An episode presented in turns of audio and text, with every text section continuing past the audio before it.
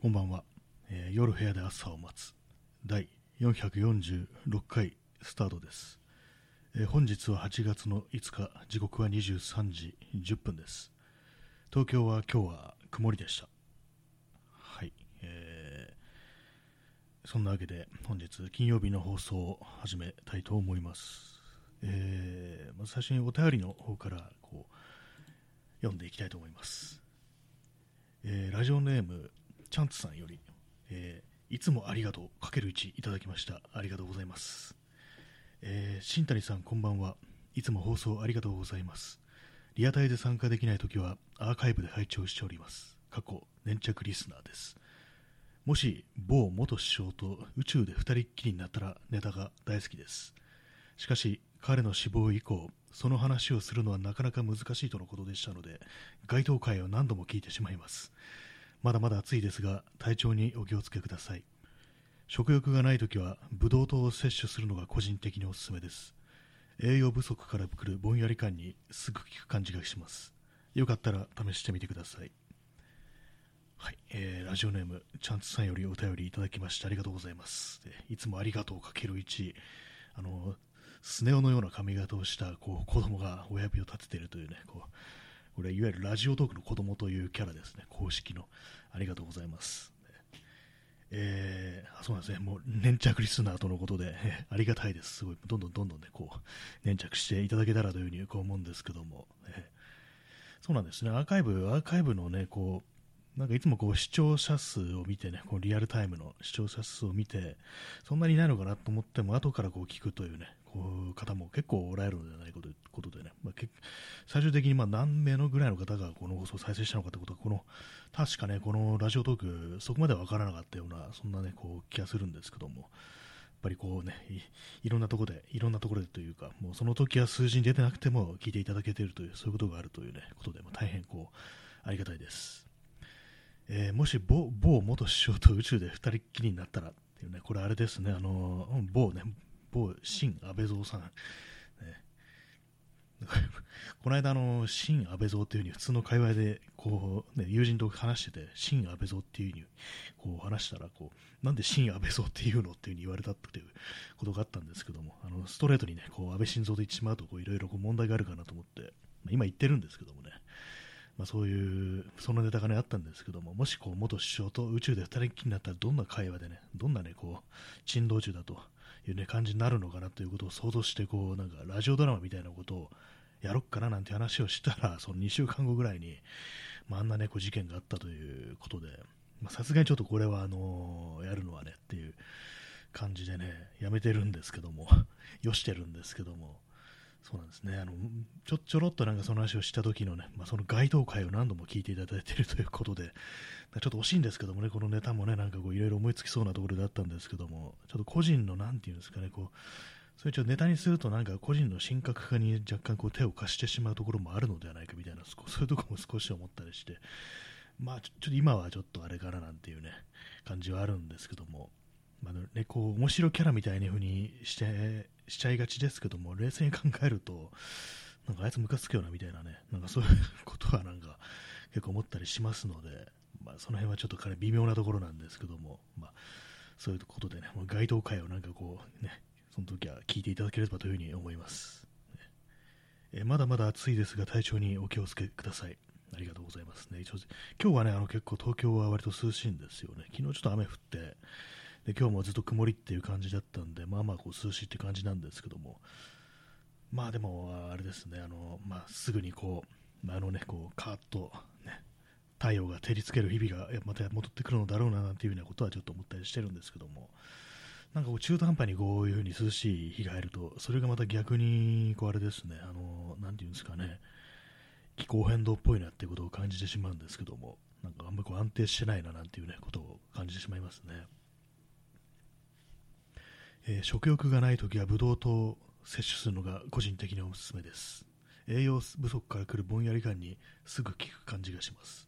あ、そうなんですね。ブドウ糖、ブドウ糖ね、なんかよく言いますよね。あの、ラムネを、ねお菓子のね、お菓子のラムネをこう、口に含むといいなんていうね、口に含むとか食べるといいなんていう話ね、聞きますね。確かにね。あれもなんか、ブドウ糖がもうね、脳にガツンとくるみたいな、そんなことらしいんで、ちょっとあの、ぶどう、ぶどう糖をちょっと意識してみたいと思います。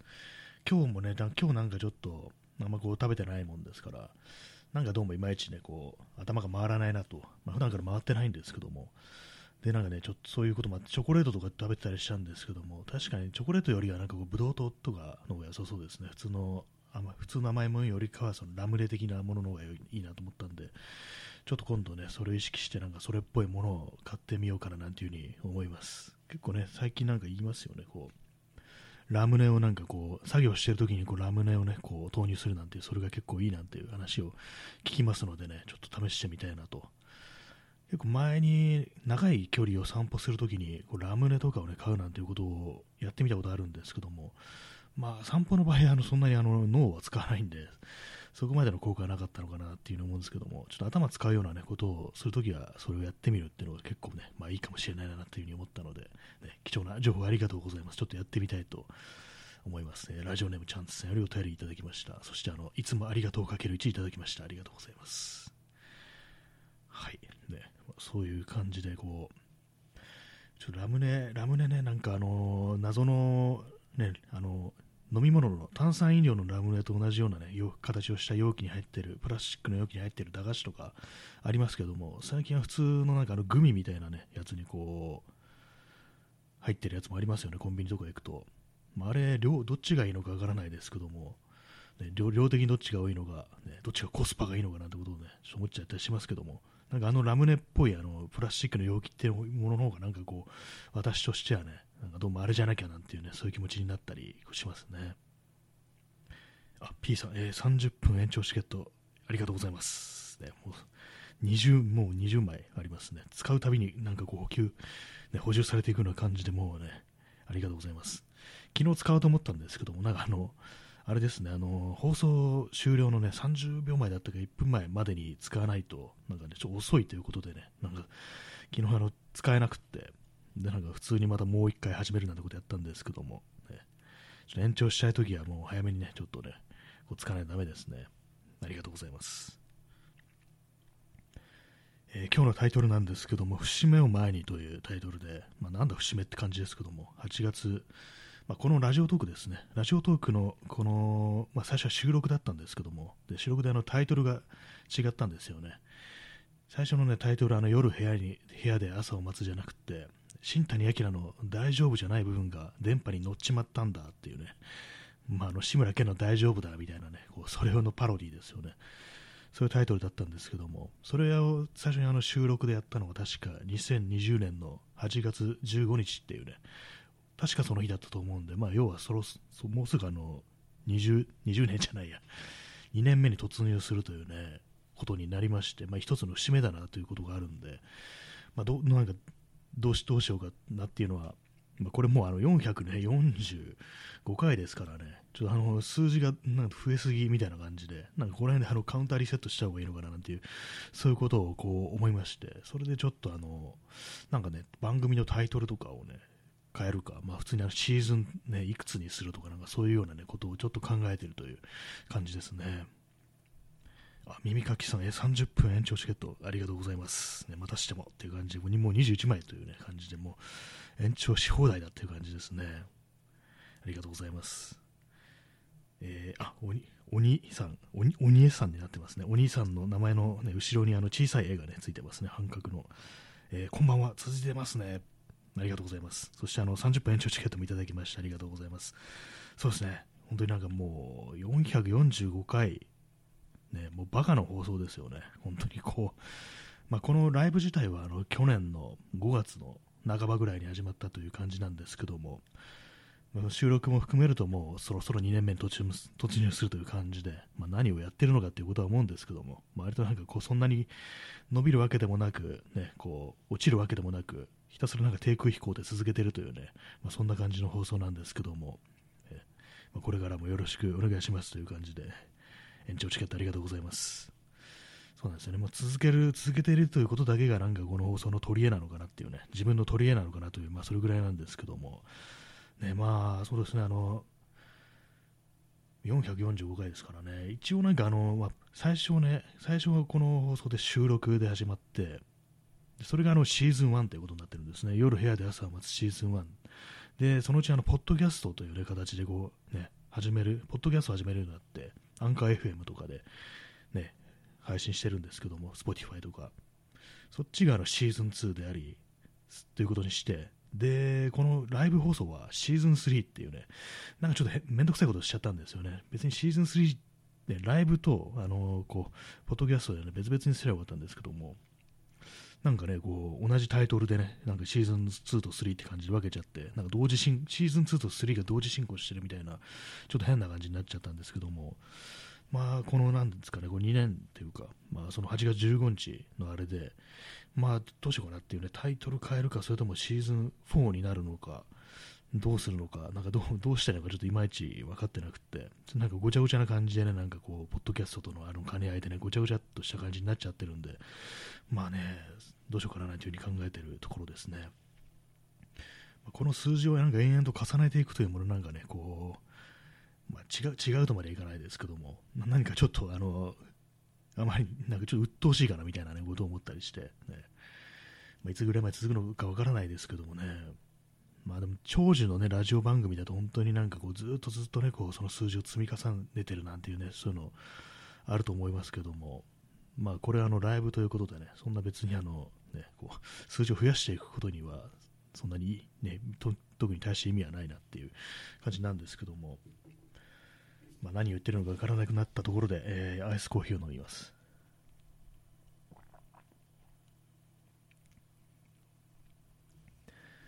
はい。ねまあ、そういう感じなんですよね、まあ 2, ね、2年目かっていうところですけども、ね、2年目ね、ねって感じですよね、本当にまあ2年 ,2 年目になると、もうあれです、本当なんか同じ話をね、こう。ね何度もしてる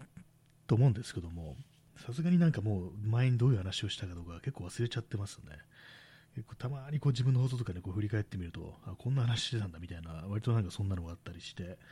で、まあまあ同じ話してんなみたいなね、感じなんですけども、ねまあ、新しいこと、新しいこと、新しい話題っていうのがなかなかないですからね、本当にね。本当にまあそのね、まあ、昨日も言いましたけれども、この放送を始めた時はね、本当2年経って、ね、まだあのコロナがどうのこうのとか、ね、やべえとかなんかそんなこと言ってるとはね、ちょっと思わなかったですからね、本当にね。もう少しなんとかなってるんじゃないかなと思ったんですけども、それに加えてなんか本当にね、結構バットなニュースがたくさんあるというね、まあ、そんな感じでございましたけども、まあ、とりあえず皆様ね、こう、ね、ご無事で過ごされていることを祈りますという、まあ、そんなこう感じなんですけども、ね、節目を前にということでね、節目を前に、まあ、何も考えてないんですけども、ね、節目、節目っていうと思い出すのが私があの、ツイッターでツイッターであの相互フォローだった人で、今はもうずっと結構長いこともうツイッターにいなくてね、もうやめちゃったのかなっていう感じなんですけども、アカウントだけが残ってて、その人が前にこうよくね、こうつぶやいてたのが、成人式行けよ。あ、成人式行ってか？成人式行けよ。人生の節目だからなっていうね、なんか結構謎な、謎ななんかこう成人式ツイートがあったんですけども、何なんですかね、あれは、なんか割となんか面白かったんで、それをなんかね、こうタイムラインの人たちがもう複数同じことを言い始めるみたいな、なんかどうでもいいことでも人生の節目だからな、みたいなね、なんかそんなことをね、言うっていうね、感じの時期があったんですけども、まあそれもまあ遠い昔ですね、本当にね。2010ね、5年ぐらいじゃないですかっていう感じですね。もう、えらい昔です、本当に。なんかね、時間が経ってますけども、まあみんな、まあ、無事であられることを、無事でいらっしゃることを祈りますというね、さっきからそればっかりですけども、えー、お兄さん、えー、おね、お姉さん、えー、何なんでしょうかね、笑い。えー、新谷さんの何気な表現が面白いです。ありがとうございます。なんかね、よくわからないね、ことを本当言ってるんですけど、思いつきでなんかその場でこう、適当にね、こう、ベラベラ喋ってるという感じで、で最初の方はね、あれなんですよね、一応原稿的なものがね、ある時期もあったんですけども、今はもう完全にその場のその場の思いつきでこう適当に言ってるっていう感じなんですよね。何かこう、まあ普段からね、普段からこう頭の中をね、よくわからないことが渦巻いているという、まあ、そんな感じのね、こう人間なもんですから、まあ、思いつくままにこうわけのわからないことを言ってるという、そんな感じの放送なんですよね。結構ね、こんな話をね、こうリアルでね、こうしてると、なんだこいつだみたいなね、なんか絶対まあそういう感じにはなるんでね、そう結構人を困らせてしまうと、何を言ってるのかわからないような、そういうことでね、人を困らせてしまうっていうのは、たまにこうあったりしますので、まあ、そういうのはあのラジオでこう持ってこう、そういうのを吐き出していきないいきたいなというふうにね、まあ、そんなふうにこう思ってるところでございます。ね。なんかこう、あれなんですよね、こう、いろいろ考え事をしてたりとか、まあ、頭を使うようなね、ことをやってるね、こう、人の横にいて、こういうふうにわけのわかんないこと言ってると、ちょっと混乱してくるからやめてくれみたいなね、なんかそんな そんなことをね、昔言われたことがありますね。私はなんかあまりにもね、わけのわからないことを言うので、友人とこう話してて、友人がなんかその時あの、試験、試験前だったんですよね。試験前に遊んでんじゃねって感じですけども、よく考えると。なんかまあ私がね、こう、ちょっとわけのわからんこと言うもんですから、あの、ね、ちょっとそ、ね、そういう話聞いてるとわけわかんなくなるからやめやめてっていうふうに言われたことありますね。まあ、そのぐらいなんか、ね、意味のわからないことを普段からこう言ってるというね、まあ、そんな感じなんですけども、まあでもなんかね、こう、言葉遊びというかね、なんかこう意味のわからないことを延々言い続けるって、こう、いうことでは、なんかね、話に聞くんですけども、なんか薬物っていうか、まあ、あのドラッグとかね、やるとそういう風になる人がいるなんていうね、ことを聞いたりして、まあでもあの文学でもそのね、いかにもそう薬をね、薬だとかをね、幻覚とか見れるようなものをやりながらこう書いたものっていうのは結構シリーズ滅裂だけど、一つのジャンルとしてそういうものがあるみたいなもそういうことらしく、まあ、ジャンキーの書いた文章ですよね。結構その、私読んだことないんですけども、あのウィリアム・バローズとかね、なんかあの辺の人たち、人たちというか人、ね、あの人確かすごい確か、ヘロイン中毒だったとかで、なんかそんな感じだったような気がするんですけども、でまあ、結構大変だったみたいな。有名なのが裸のランチっていうね、作品らしいんですけども、私見たことないし、読んだこともないんですけども、あの見たっていうのはあの映画ですね。映画になってるんですよね。映画版が、あの、映画版の主人公が確かあの、ピーター・ウェラーっていう人で、これはあの、初代、初代ロボコップですね。あの、80年代のあの SF 映画、ポール・バーホーベンの、ね、有名な SF 映画ありますけどもね、ロボコップ、あの最初のロボコップの、最初 one、two かな。 one、two の主演の人があのピーター・ウェラーで、そのその人が主演でなんかあのウィルス、ウィリアム・バローズの、ね、こう、裸のランチを映画化したなんていうね、なんかそんなことあったらしいんですけども、私あのね、こうレンタル屋でこうパッケージ手に取って、戻しましたね、棚に。よくわからなそうっていうあれがあって、まあ、そういうのもあったりして、ね、なんか結構その、ねまあ、私はそういうものやらないですけども、結構その、その手のわけのわからないものというか、何かそういうのって、そういうものっていうのは結構、好む人がね、まあまあいるのかななんていうふうにこう思ったりするんですけども、まあ、そろそろ私自身が何言ってるか分かんなくなってきたんでね、話をちょっと、ね、よそに行かせようと思うんですけども、まあ、そういう感じでね、まあ、この今、こう、節目だという、節目を前だというね、感じですね。まあ、節目、節目って何だって感じですけど、まあ、ただね、ただに初めてあの一定のね、こう期間が過ぎたという、まあ、それだけなんですけども、えー、アイスコーヒーを飲みます。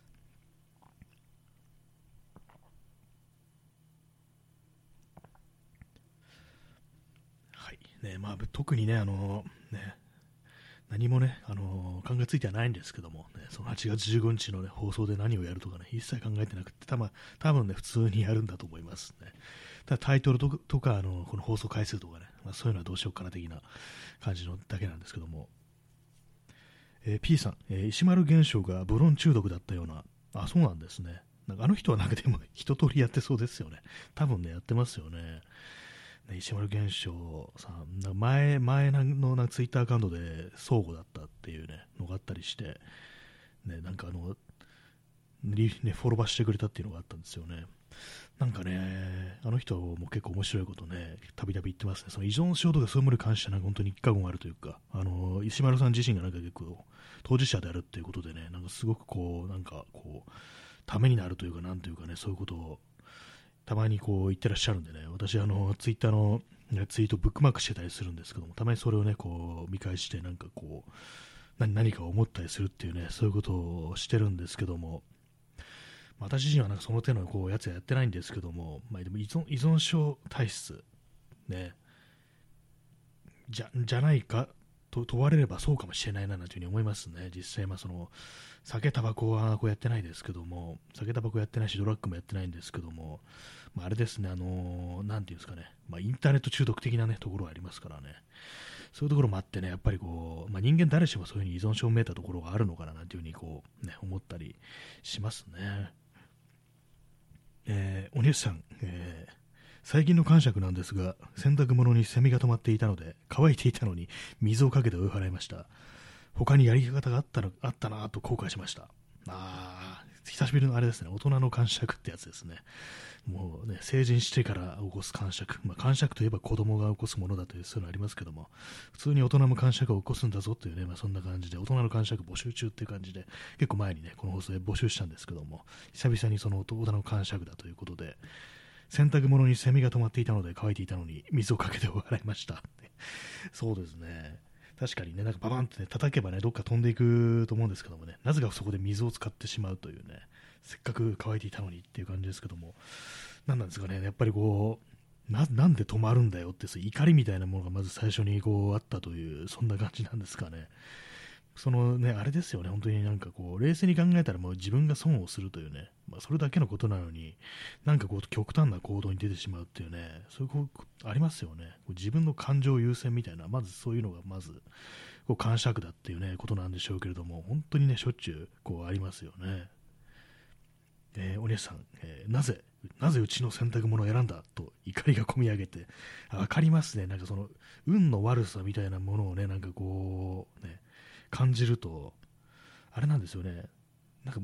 すごいなんか自分な、なんでこんな自分にだけこう悪いことが起きるんだみたいなね、そういうことね、どうしても考えちゃうんですよね。そこでなんかこう、尺に触ってね、こう、ふざけんなって感じでね、そう極端なやり方になるっていう、まあ、自分をね、こう、傷つけるね、ことでもありますからね、水かけたらなんか自分が困るっていう感じですからね、どうしてもそういうような気持ちになってしまうっていうのはね、ありますね、本当に。えー、お姉さん、えー、あと、セミって間近で見るとかなり黒くて、ああ、そうですね、それは思います、本当、毎年ね、思いますね。あのね、なんか地面とかに転がってるのを見るとね、本当になんかこう、ままじまじと見ると、なんだこの生き物はみたいなね、そういうのありますからね、何なんですかね、あの昆虫全般なんかそうですよね、なんでそんな形してるんだろうみたいなね、ことありますけども、ね、なんか宇宙からなんかこうやってきたこう生命体、地球外からやってきた生命体っていうね、なんかそういうね、こう説もね、ありますからね、なんかもうセミお前っていうね、感じありますよね、本当に。で死んだと思わせといて、ブブブブってなんか急にね、こう羽ばたいたりするっていう、まあ、そういう怖さもあったりして、まあね、別にですね、噛んだりね、刺したりしてくるわけでもないんですけども、なんか妙なね、あの恐怖心をね、こう人間に与えるというね、不思議な生命体ですよね。非常にこう、脆弱ではあるのに、ね、なんか妙にこう、ちょっとあの、この声のでかさだけでもって人間をこう、圧倒するっていうね、そういうところありますよね。まあ、ある意味ちょっと気の毒なね、感じではありますけども、ね、子供に取られたりもしてますからね、本当にね。えー、大人のね、お姉さんからいただいた大人の感触ということでね、こうセミが止まっていて水をかく、洗濯物にセミが止まっていたのに、かえー、止まっていたので、乾いていたのに水をかけて追い払ってしまったということがあったという、ね、話でした。ありがとうございます。えー、P さん、虫はすべて怖い宇宙からの侵略者。あそうですよね。あの、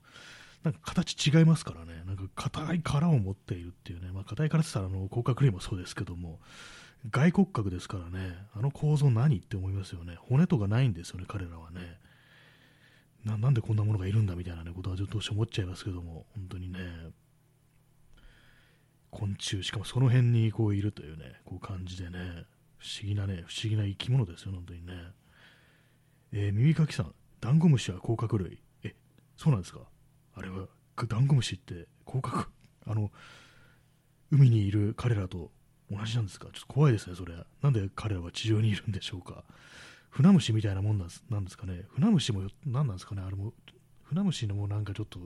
不思議な生き物ですよね。なんか、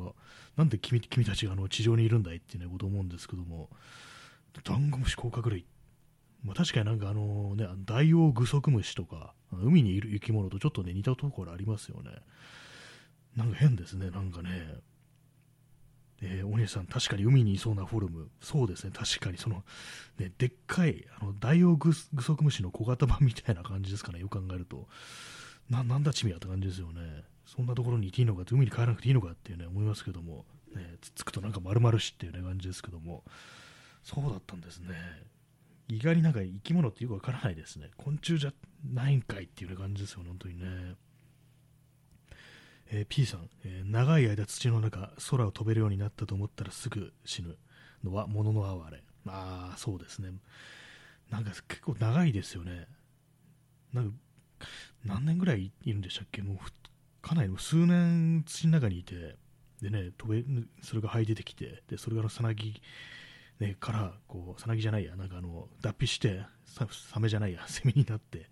でまあ、飛んでいって、ひとしきり泣いて、でまあ、メスに会えなくて死ぬっていうね、まあ、メスに会えないかどうかわからないんですけども、ミンミンミンミン泣いてね、なんかね、こう全然こうそのメスとかいなそうなところでね、こう泣いたりしてね、こうなんか寂しく一生終えるみたいなね、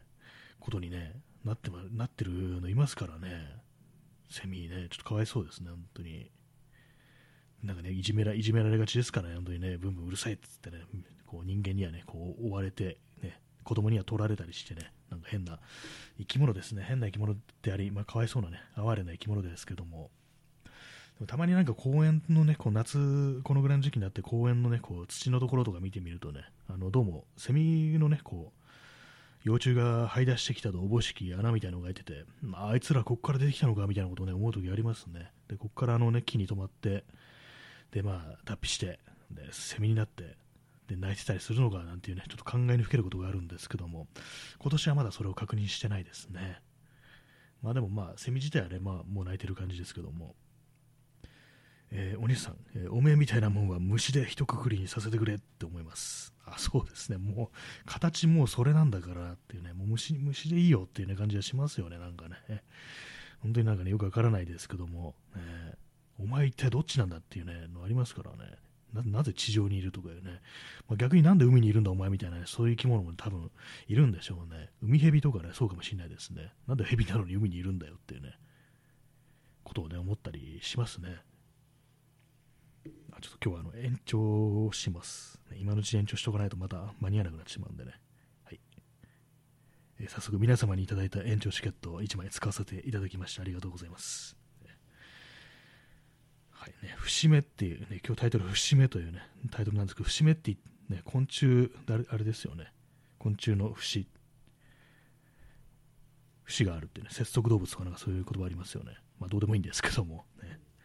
まあ、大西さん、えー、拍手の絵文字ありがとうございます。ね、第2部開始という、ね、感じですけども、まあ、まだ30分経ってないんですけどもね。アイスコーヒーを飲んでおります。なんか本当気づいてしまいましたね。あの、インスタントコーヒーは、あの、アイスよりも、アイスじゃない、あのホットよりもアイスの方がね、うまいですね。なんかよくわからないんですけども。なんか今更な感じですけどもね。今までなんかホットで入れて、それを冷めたっていうのは飲んでたんですけども、なんかあの最初からアイスで作った方があの美味しいような、なんかそんな気がこうしますね。まあ、同じだとは思うんですけどもね、なんでかわかんないですけども。もうしばらくは、しばらくはこのね、さ寒いじゃないや、アイスでね、こう行ってみようかななんていうふうに思ったりしてます。ちょっとあの氷のね、氷の製造が追いつかんっていうね、そんな感じはありますけども。はい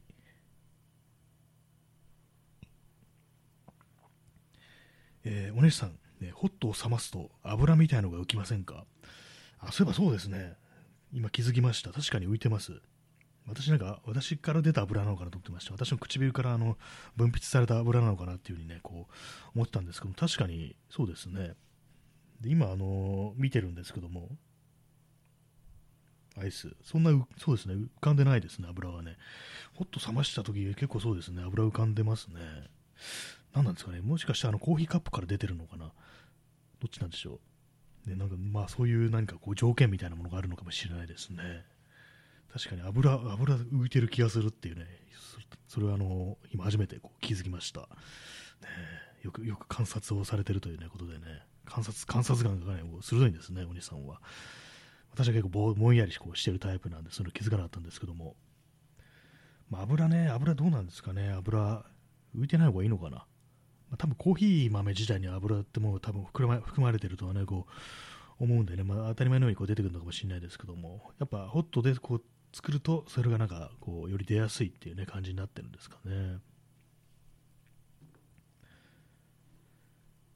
まあ、こう最近はもうずっとインスタントが多いですね。前のあの業務スーパーから買ってきたあのコーヒーを飲み干してからずっとインスタントっていう感じで、ちょっと暑くなってくるとね、あのー、めんどくさいんですよね、ああいうね、こう、作るのは。もう早くね、こう、ささっとね、こう作って飲みたいみたいな感じになるんで、結構フィルターとか用意してやってるのがちょっとまどろっこしいみたいな感じになるんで、まあ次はね、あれですね、もう少し涼しくなってからっていう感じかなというね、あの、豆をひいたやつをね、使うのは、それまではインスタントコーヒーだという感じかなっていうね、ところですね。えー、時刻は23時40分ですね。はい。ねまあ、そんな感じなんですけども、昨日ですね、あのー、石原義郎のね、こう、詩文集をね、こう、読み始めたというね、話をしたんですけども、あ P さん、えー、今日の気温でも夏日。ああ、そうですよね、昼間なんか、昨日というか、もうこれまでがなんか 異常だったから、ね、なんか涼しいとか思ったんですけども、よく冷静に考えるとね、歩いてると結構汗かきますからね、汗ばみますからね、まあ、私汗、汗かきっていうのはありますけども、確かに普通に夏日ですよね。昔のね、こうね、昔のだったらね、こんな普通にまあ夏だななんて言ってたね、ようなね、気温ですよね。え、P さん、涼しくなるのは遠い。まあそうですね、もう、涼しくなるのは11月ぐらいじゃないですかね。なんかね、去年なんか10月いっぱいなんか暑かったような気がするんですよね。まあ、一昨年かもしれないですけども、なんかね、まあ、結構ね、しんどいですよね、本当にね、嫌になっちゃいますね。早く、早く涼しくなってくれって思うんですけども、まあ、冬になったらね、冬になったら今度は今度でね、こう、ね、もう少し暖かくなってくれなんていうね、ことを、冬季うつだとかなんかそういうことをね、こう言うのかななんていうふうにね、思いますね。えー、お兄さん、えー、向こうしばらくは熱帯夜、感謝火を起こして冷房低めにしますが、翌朝鼻水垂らしてます。ああ、そうですね。まあ、ここから、ここから先しばらくは熱帯夜なんですね。また戻ってきちゃうんですね。嫌ですね。えー、感謝火を起こして冷房を低めにしますが、翌朝鼻水垂らしてます。あ結構この時期ね、ほんとそういう暑い時期のエアコン、なんかね、あの1度下げると急に寒くなる、1度上げると急に暑くなるって感じで、その中間ないのがいいっていうね、そういうのありますよね。本当にこう、ね、で特に直接風が当たったり、ね、するようなところにいるとどんどんどんどん冷えてくるっていうのがあったりしてで、まあ、そこから、ね、離れてこう風の当たらないところにいるとなんだ暑いぞみたいな、ね、感じになったりしてなんでこんなねこうなんでこんな気候なんだよ地球はみたいな、ね、ことを思っちゃいますよね。翌朝鼻水垂らしてますってねちょっとちょっとした風邪気味ってこの時期にねちょっと鼻水出てくるとなんか怖いですよね。私あのあれですねあの鼻と鼻じゃないやの口の中が乾くっていうのがねありますね口開けて寝てるのかなと思うんですけどもなんかねそういうのがあるんですよねあと目目もねちょっとなんかドライな感じになるっていうのがそのエアコンによってそういうのがね結構あったりしてひと夏間に2回ぐらいね大体まあそういうことがあったりするんですよね。今の時期になんかねこうそういう風になると巣はコロナかみたいな感じでねちょっと怖いですけどもね。まあなんか本当にこう気候変動ってなんとかしなきゃいけないっぽいんですけども、なんかこうね、あの世の中というか、なんていうかね、こう、あれですよね、政府とかそういうものはあまりそういうこと考えてないような気がして、ね、やばくねって思いますね。やばいニュースしかね、こうないですよね、本当にね。え P さん、異常気象を認められない人だけが覚えている四季という概念。そうですね。いまだに日本には四季があるっていうね、寝言ですよね。もうそういったもの一切その異常気象というものを認めない、気候変動というものを認めないというね、まあ、そういう人がね、結構いそうですけども、日本にはこう、ね、こういうなんかクソ暑いね、なんか38度とか40度とかそういうなっても、いや、日本の夏だねとか言ってね、なんか蚊取り線香にうちわだけでこうね、ひと夏乗り切るみたいなね、そんなことやってる人たま多分いないと思いますけども、そんなやついたら死ぬよって感じですよね、こんな暑さでね。まあ、そういうのもあるんでね、でそういう人、まあね、いまだになんかこう、仕切って言ってる人は、そういうね、こう、気象がね、気候がなんかおかしくなってしまったことをこう認められないというね、まあ、そんな人なのかもしれないですね。いまだにこう昭和を続けたいというね、まあ、そんな感じなのかもしれないですね。昭和どころか平成も終わってるぞっていう感じなんですけどもね。で本当なんか、ね、昭和を継続してね、継続したいって人はね、まあ、結構ね、いそうですよ、本当にね。えー、お姉さん、秋が分からなくなってます。ああ、そうですね。去年秋なかったですよね。なんか私、あの、秋服一回も着なかった気がするんですよ、去年。ねえ、わかんないですよね。どこ行ったんだ？失われた季節ですよね、あれ完全に秋って。私、秋って、あの、大体あれを着るんですけど、ジージャンを着るんですけども、私結構ジージャンが好きでね、こう何着も持ってるんですけども、で、秋はジージャンの季節だというね、非常に短いですけども、ジージャンの季節だって感じでこう、ね、意気込んで着るんですけども、去年ね、一回も着ませんでしたね。なんということでしょうという、ね、感じなんですけども、去年はこう秋がこうありませんでしたね、本当にね。えー、お姉さん、ジージャントレンチコート着るタイミングなし。あ、そうですね、トレンチコートもそうですね、あれもね、薄手の、ね、コートね、ないですよね、基本的にね。なんか、まあ、私も最近のね、こう、その服の流行りみたいなことわからないですけども、トレンチコート、ね、なんか何年か前にトレンチコートが流行ったのかな。もう結構この辺ももう年なんでね、年、年だっていうほどの年でもないですけども、ね、老人ではないですけども、なんかもうその辺のそのファッションの、ね、感覚が曖昧になってるんですけども、なんかね、何年か前になんか流行ったような気もするんですけども、まあ、そういうね、せっかく買ったものがこう着る機会なしというね、まあ、買いね、そんな感じになっちゃってますよね。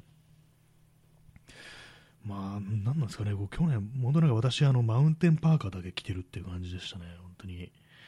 まあ、真冬は、真冬はね、あの、おばあさんの編んでくれたセーターっていうね、まあ、これあの、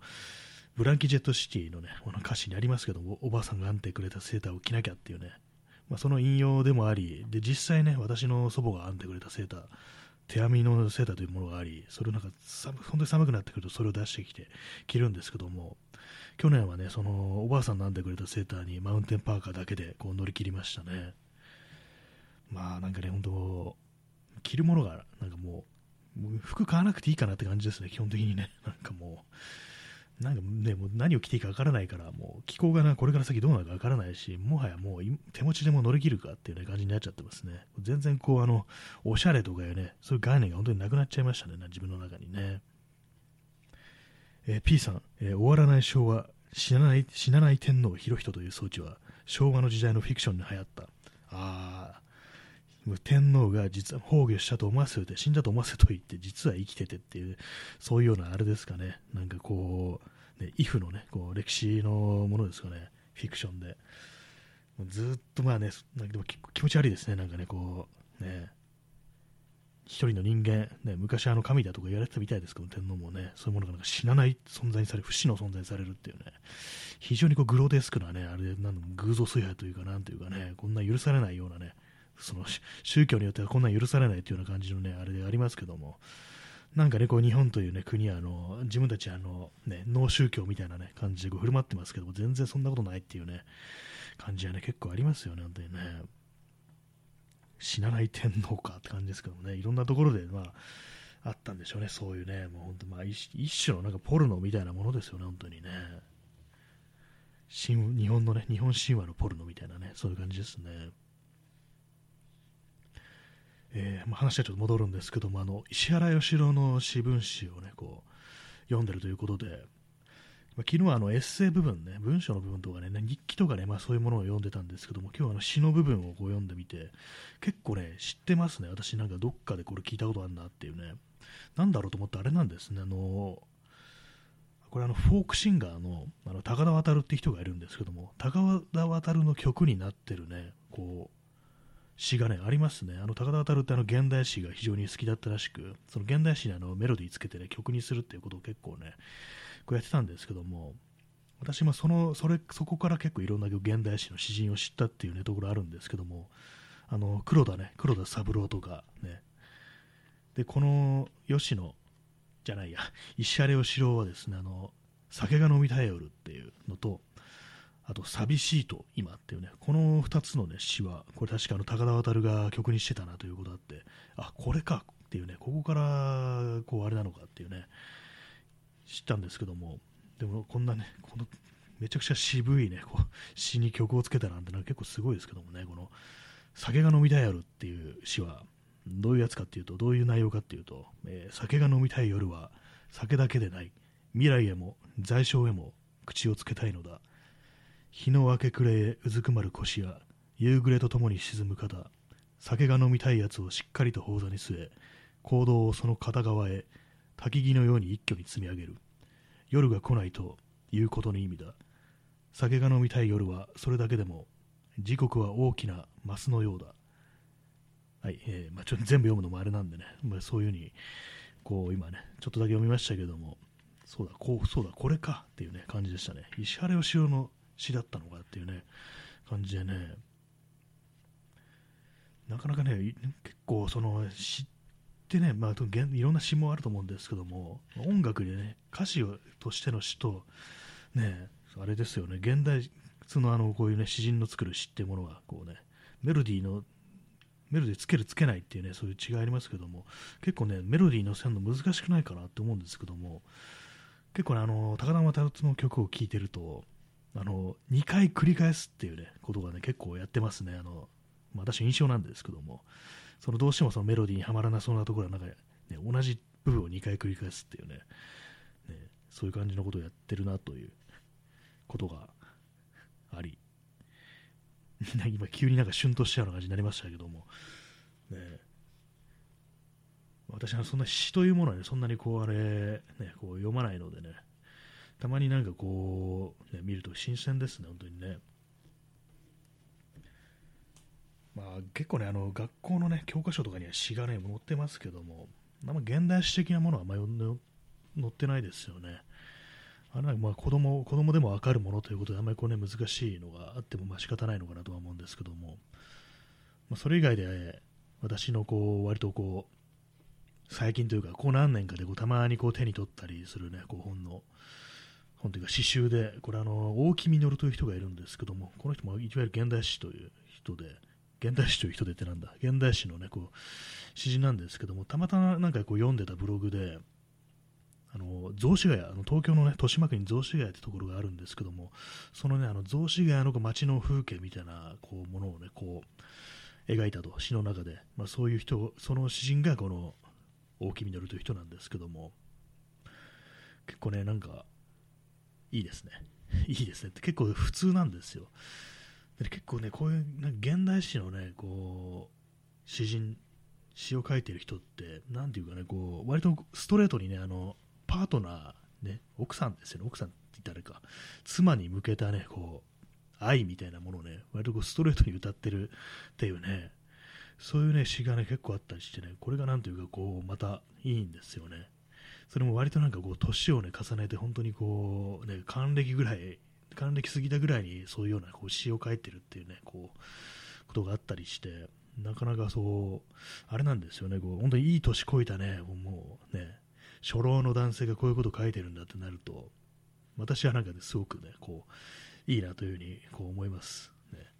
でこの大木実の詩集の中にこう、妻というね、まあ、すごいストレートなね、こう、タイトルの詩があるんですけども、これはですね、えー、なんということなく妻の傍らに立つ、煮物をしている妻を見ている。その後ろ姿に若かった日の姿が重なる。この妻が僕は好きだ。30年一緒に暮らしてきた妻。髪に白いものが見える妻。口に出して言ったらおかしいだろうか。君が好きだよ。青年のように。青年の日のように。っていうね。これ30年一緒に暮らしてきてこれ言うのなかなかね、これすごいですよね。こう、君が好きだよっていうふうにね、このまあ、50か60かね、まあ、そんぐらい前言ってると思うんですけども、ね、なかなかこう、君が好きだよっていうね、青年のように、青年の日のようにっていうね、こういうこと書けるのは、まあなんかすごいなと思うんですけども、ね、また、まあ、私がなんかそんなこと言うのもなんかちょっと変な感じもしますけども、ね、これはとてもいい詩だなとで他にあの現代史の詩人で、まあ、よくこの放送で出てくるのは黒田三郎という人なんですけども、あの人もね、本当にストレートな妻というものに、こうね、パートナーというものに向けた詩を書いててね、それがまたなんか結構ね、売れたらしいんですよね、これ戦後のなんかこう空気にね、こうフィットしたと、あの、すべてをこう失ってね、こう、まあ、復員してきたわけですね、その黒田三郎は、こう、日本に戦争行ってて、で、それはまあなんかそう、虚無っぽい感じのところにこう、現れたね、こう女性ということで、なんかこう、結構ね、いろいろあってね、その妻と一緒になってっていうことで、そういう考えにふけりつついろんな詩を書いたらしいんですけども、まあ、割となんかこうあれなんですよね、めちゃくちゃ主乱だったっていうね、もうこの放送でなんか話してますけども、ね、詩集見てるとね、そういうとこなんかあんまないんですけども、あのそのね、パートナーの奥さんがね、こう、書いた本とか見ると、これはひでえや、みたいな感じのね、めちゃくちゃな手乱のね、こう、様が書いてあって、ちょっと引いてしまうなんていうね、なんかそんなことあったりして、まあ、このね、大木稔という詩人がどういう人かわからないですけども、もしそうだったらなんかちょっとね、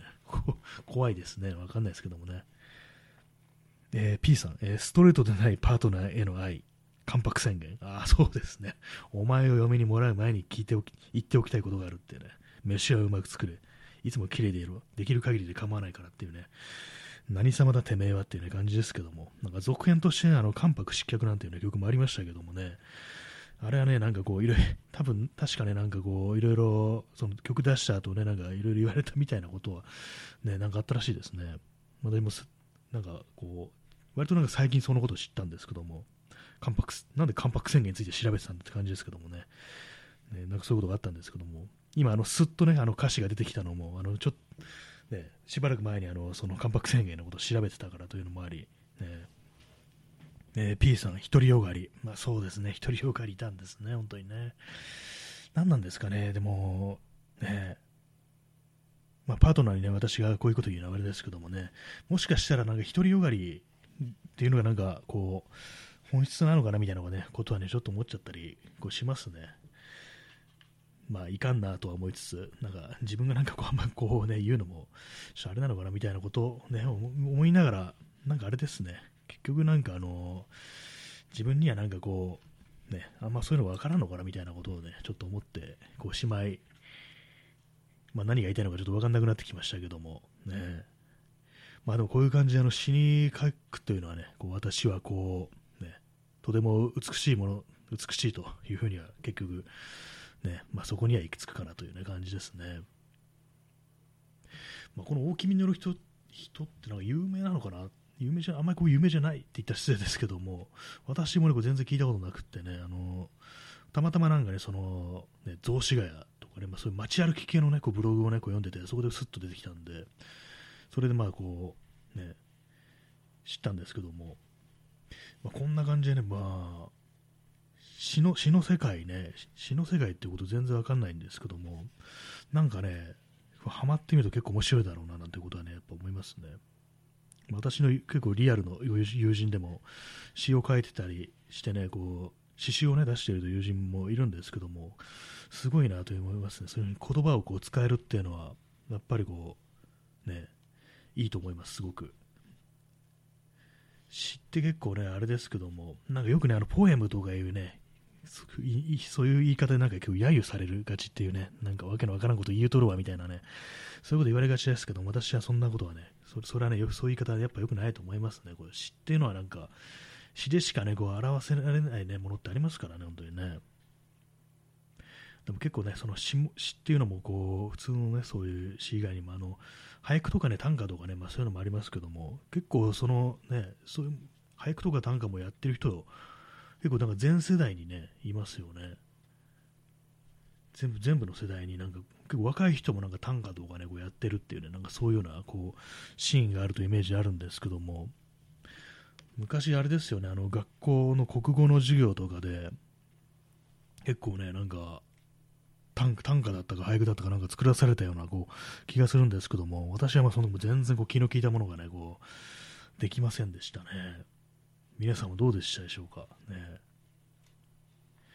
言葉ってなんか結構、ね、あれなんですよね。書くのが恥ずかしいっていう、ね、そこをまず乗り越えないといけないというこあり、まあ、私まだ作文も作文ですらこう苦手なもんでしたから、やっぱりなんかこう、そう言葉をね、こううまくこう扱えないというね、そういうのがこう、いつもあり、でもなんか詩を書くってことをやってみたら、何なんですかね、こう、何かに一皮むけるなんていうね、ことがあるかもしれないですね。結構何かのこう壁というかハードルみたいなものを一つ超えるみたいな、そんな感じになるのかもしれないですね。まあ、書こうとね、思ったことないんですけども、ね、まあでもそう考えるとあれですよね、あの、ラッパーとかね、リリックを書きますけども、あの人たちもすごいですよね。あの、すごいいろんな言葉ができ出てきたりしてね。結構なんかラップっていうとそのうまいかにうまくねこうテクニック的にこう韻を踏むだとか、ね、フリースタイルでなんでたくさん言葉が出てくるとかねこう相手を圧倒するだとかねそういうのありますけどもなんか一つあの詩を書く人間であるというね、まあ、ところではまあ人たち多分詩人なのかなっていうふうに思うとまあまあまあすごいよなっていうねことはね思います本当にね。いろんなね言葉を持ってるんだっていう。えー、お姉さん、えー、詩の授業ありましたね。みんなが言葉にできない歯がゆさを言葉にするセンスのいい子はクラスに1人はいました。あ、そうですね。結構ね、こう、うまいのがいるんですよね。必ずね、そういうのね。ななんなんですかね、あれね。結構、その、スッと出てくるっていうのは、どこでそういうものを身につけるかっていうのはあるんです、ね、思うんですけども、結構そういうね、あの学校の授業というね、まあ、子供のうちでそんなにまあ能力に差があるものではないはずなんですけども、そこでもね、なんか結構そのセンスというかね、こう才能というか、そういうものを見せつけていくというね、そういうね、個人というものはいる、いますよね、なんかね。私ね、あのー、同級生にね、ラップやってるのがこういて、で、まあ別に今こう、全然こう、進行はないんですけども、あったりはしてないんですけども、でたまにね、そいつがこの、ね、曲をね、そのね、こう同級元同級生のね、友人のね、こう、曲を聴いたりするんですけども、まあすごいなってことを思うんですけども、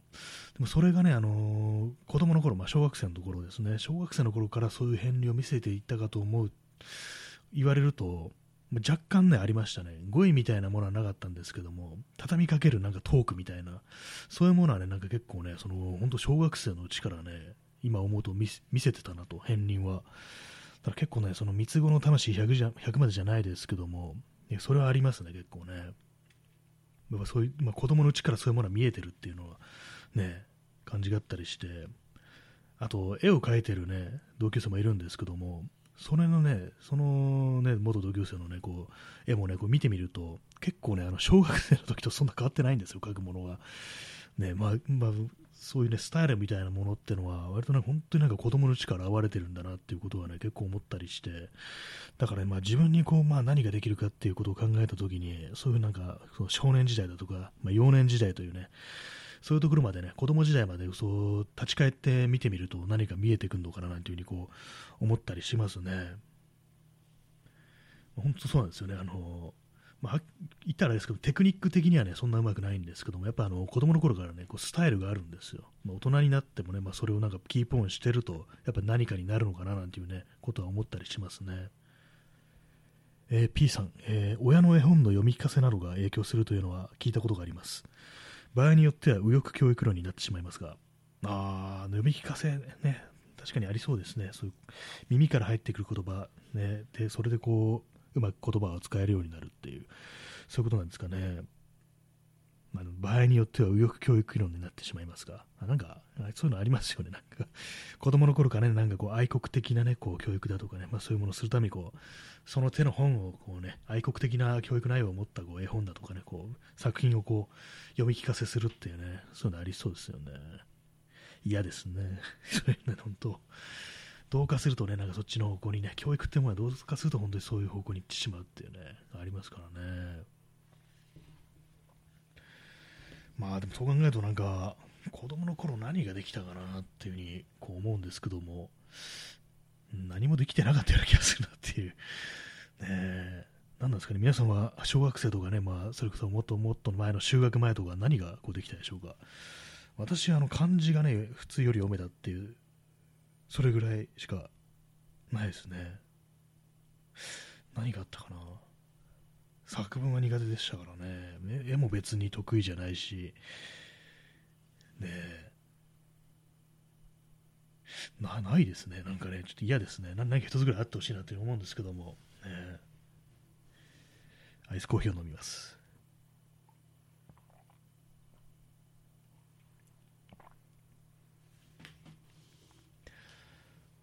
ね、まあそういろいろね、なんか増えて、得て増えてありますけども、なんかこう、ね、なんかこうね、あってほしいものですね。なんか自分にもなんかこう、ね、人以上にできるものってものがね、こうあってほしいなと思うんですけど、まあ、特にそういうものは今、思いつかないですね。今これラジオ的なことで喋ってますけども、その子供の頃こういうことをね、やることは特にありませんでした。ね、喋るってことはね、そんなこうしてませんでしたね。なんかあの、ちょっと前にね、こう読んだ、こう小田島隆のエッセイで、小田島隆は小学生の頃なんかね、ちょっとラジオっぽいね、ことをやってたなんていうね、話してましたね。話して、そういうこと書いてましたね。で、なんかあのー、ローカル新聞みたいなものをね、なんか友達同士の間でこう、ね、やってた、やってまし、やってたらしいですね。なかなかこう、昔の小学生ってね、アクティブだなってこと思いましたね。え P さん、えー、やればできると褒め続けられたけども、ああ。まあね、まあ、ありありがちなことですね。やればできる。やればできる。ね、できたんでしょうかっていうね、まあ、やればできるって言われて、実際やってみて、でもできたっていうね、まあ、こともこう、あるけれども、まあ、本自分が、自分自身がそれに納得してないっていうね、まあ、そういうことで結構あると思うんですけども、そうなるとなんかあんまこう伸びしろというか、あんまこう伸びていく感じじゃなくなってしまって、こう自分のやることに喜びが感じられないと結構難しいななんていうふうにちょっと思っちゃったりしますね。単純に褒め続ければいいというわけでもないと、そこから何かこう喜びを汲み取っていくような、ね、感じに持っていかないと、結構ね、なかなかこう、ね、何かを成し得るというところまでいかないのかななんていうふうにちょっと思ったりこうしますね。まあ、やればできる、ね。なんかちょっと悲しい言葉に思えてきましたね。えー、お姉さん、えー、褒められると嬉しいけど、すべてが嫌でした。笑い。ああ。褒められるのが嫌っていうのは、結構子供の頃はね、ちょっとありがちな感じですね。あんまりなんかこう、もうじろじろみんなよ的なね、こう、ね、感じかもしれないですね。もう、ねえ確かあんまりこう構われるというか、なんていうかね、一挙手一投足をね、ずっと見られてね、それをなんかまあ、たとえなんか褒められたとしても、なんかじっと見られてるのがなんかすごく嫌だと。自分の好きなように自由にやらせてほしいなんていうね、なんかそんなことをね、思ったりするね、こう、あれですよね、いつも誰かに見られてると思うとね、鬱陶しいけれども、逆に見られてなくったとしても、それはそれで寂しいみたいなね、なんかこう、ね、矛盾したね、ことを思うなんていうね、ことはありますからね、本当にね。いつもね、こう、誰かに、あの、今なんか私がなんか思い出そうとしてるのは、あの、横浜 BJ ブルースっていうあの、松田優作のね、こう、探偵ものの映画で、なんかそういう感じのセリフがあるんですよ。いつも誰かにね、こう見られている、うんたらかんだら、でも鬱陶しいっていうね、そんな風にね、ほっといてくるなんて思うんだろうっていうね、そんな風なことをね、こう若いね、こう少年に向かって語りかけるシーンがあるんですけども、そのセリフを今思い出そうとして思い出せませんでした。ね。はい、私があのたまにこうツイッターでね、なんかそういうそのセリフをなんか全写してね、こうつぶやくことあるんですけども、なんかね、好きな、好きなセリフなんですよね。アイスコーヒーを飲みます。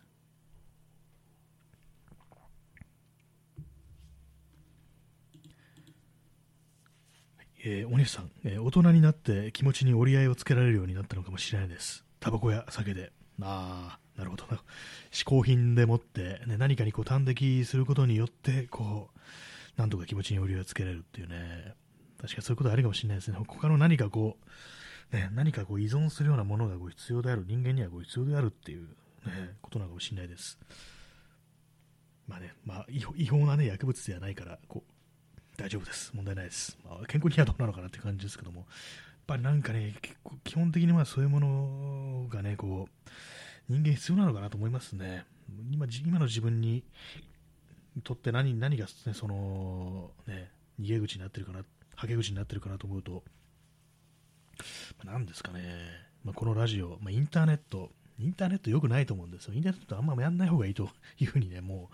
う思うんですけども、なんかその毒の方がね、こう多いな、大きいなというふうに思って、なんかもう少しね、健康的になんかね、こう、精神をこう健康的にしていきたいなというふうに思うんですけども、やっぱりなんかこう、あれですね、文章とか書いたりだとかね、何らかの創作を人間した方がいいのかななんていうことはちょっとね、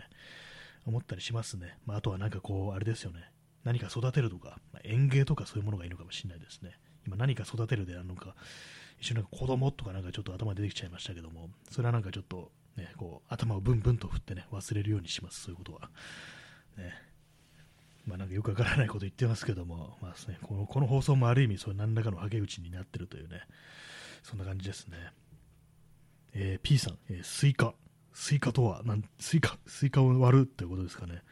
スイカをぶち割ってこう、スッキリするっていうね、なんかこんな、そんなことをね、想像してしまいましたけども、